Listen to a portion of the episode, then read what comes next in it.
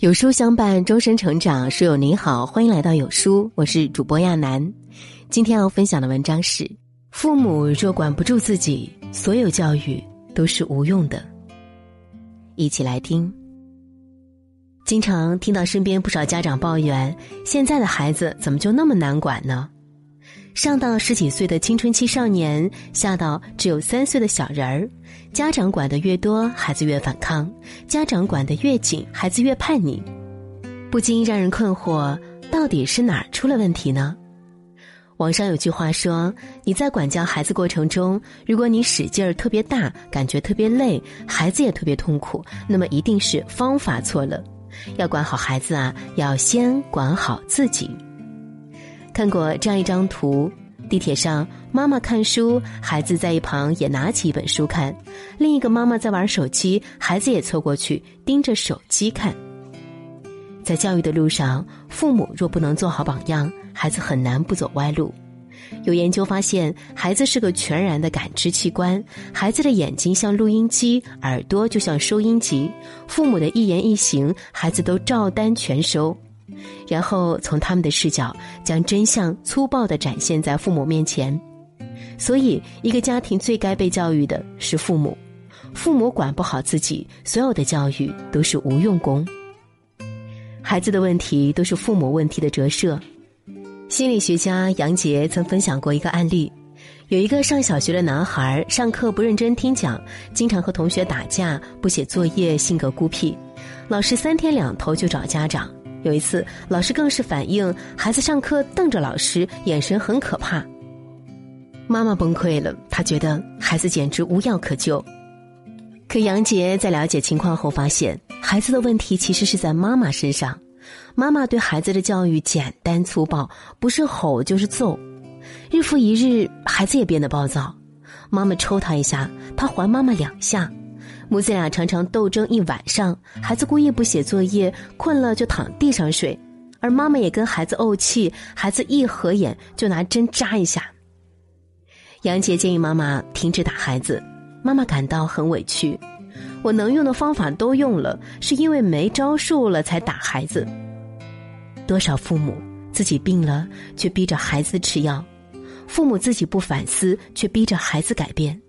孩子的问题只是果，因在父母身上。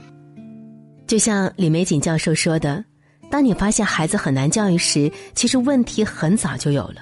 孩子的问题往往是大人造就的。孩子的每种心理或行为问题，一定和父母的行为有关，和父母的教育方式有关。别等孩子长大了才后悔，你现在做的太多。”一书中也指出，孩子的表现与父母的问题密切关联。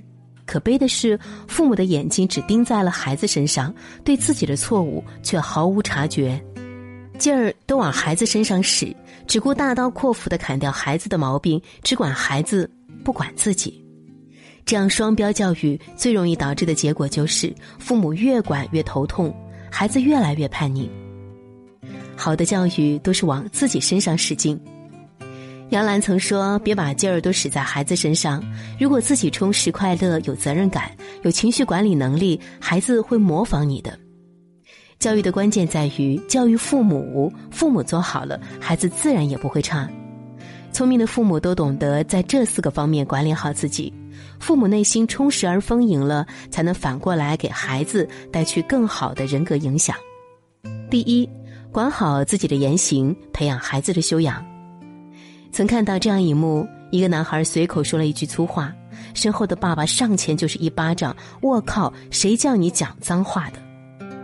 如此不文明的方式，怎么可能教会孩子讲文明？忠孝礼仪，我怎么要求郭麒麟的，我就怎么对待我父亲和他人。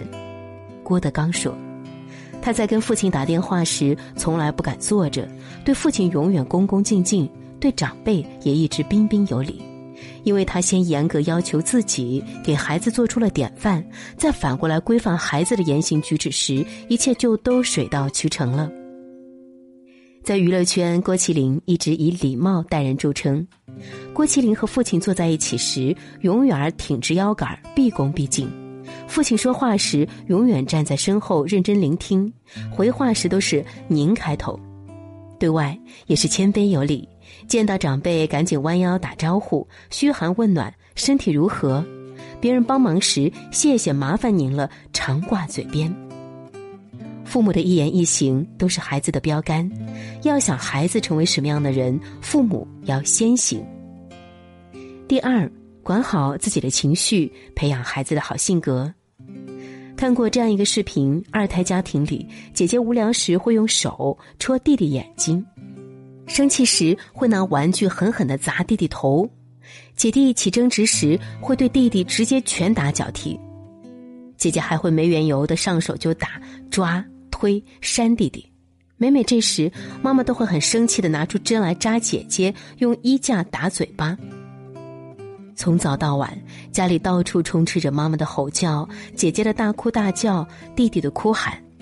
后来，育儿师问妈妈：“你小时候，妈妈也这样对你吗？”妈妈几度哽咽，不愿再回忆。虽然不记得犯了什么错，但父母愤怒的表情和那一句句“你怎么不去死”，一直刻在了他的脑海里。很多时候，他也知道发脾气不好，可就是忍不住对孩子发怒。暴力情绪就这样在亲子间代代相传。父母管不好自己的情绪，孩子遇事也控制不住自己，只会复制父母发怒的样子。胡适曾说：“如果我学得了一丝一毫的好脾气，如果我学得了一点点待人接物的和气，如果我能宽恕人、体谅人，我都得感谢我的慈母。”父母遇事时，只有先管控好自己的脾气，才能看见孩子情绪背后的需求，引导孩子感知、管理自己的情绪。如此，孩子才能在父母的理解和接纳中学会共情。第三，管好自己的欲望，培养孩子的自律。前两天在朋友家，刚好碰见他母女俩互怼：“看了多久的电视了，还不去写作业？爸爸玩了一上午游戏了，你怎么不说他？”说完，女儿一脸不情愿的拿出了作业本，眼睛却一直盯着电视，像什么话？哪有边写作业边看电视的？呵，就刚刚是谁一边做饭一边手机不离手的？朋友生气了，吼道：“我是你妈，小孩能和大人比吗？你自己都管不好，凭什么管我？”女儿把笔一丢，站起来就进了房间，把门狠狠一甩。白岩松说。天天在家打麻将的父母，会很难教会孩子读书的。我认为，在中国的教育里面，最值得吐槽的是家长。一个放纵自己的父母，怎么可能管好孩子？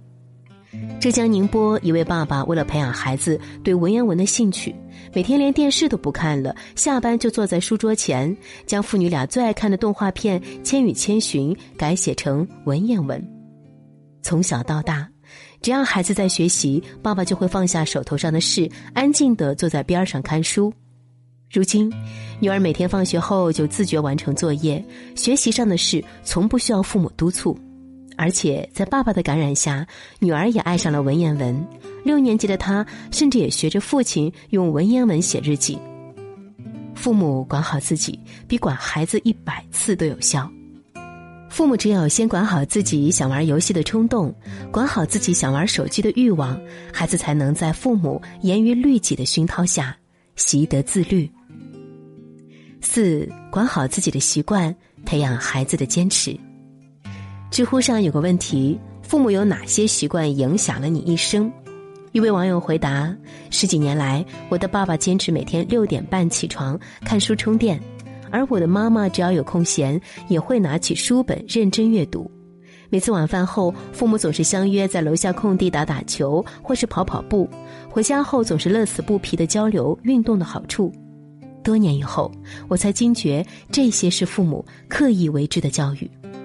曾经的我，早上起不来，一看书就发困，一运动就犯懒。可当我看到父母都还在坚持，就突然觉得早起也没有那么痛苦了。读书好像也没有那么难，运动也成了每天的习惯。教育家福泽谕吉说：“家庭是习惯的学校，父母是习惯的老师。每一个孩子都是天生的模仿者，培养孩子坚持力很难，但父母自身不放弃，孩子便会在跟随父母的脚步中成长。教诲是条漫长的路，唯有榜样是条捷径。父母不放弃自我成长，孩子不断努力成长。上海光华剑桥校长雷东东就说：“与其每天都把时间和精力都花在孩子身上，试图掌控孩子成长的每一秒钟，做父母的不如就把自己的事情做好。”他是这么说，也是这么做的。他有自己的兴趣爱好，有自己的工作和责任。他是一位妈妈，更是一位教育者。他一直致力于自我成长。女儿也学着母亲不断努力成长。女儿初三毕业后就独自前往英国求学，最后考上了牛津大学。女儿感谢道：“我成长过程中，妈妈给我的时间不多，却做足了榜样。很多父母在有了孩子之后，都一门心思的扑在孩子身上，付出了很多，孩子却不买账。这是因为放弃自我成长的父母，很难给孩子积极正面的影响。”孩子也因此缺乏向上的动力。托尔斯泰说：“全部教育，或者说千分之九百九十九的教育，都归结到榜样上，归结到父母自己生活的端正和完善上。孩子最有可能的成长方式，就是复制现在的父母。教育就是先自教而后教人，先自管而后管子。”只有我们先成为更好的自己，才能引导孩子成为更优秀的人。点个再看，愿所有的父母都能成为孩子前行的引领者，共同成长，温暖前进。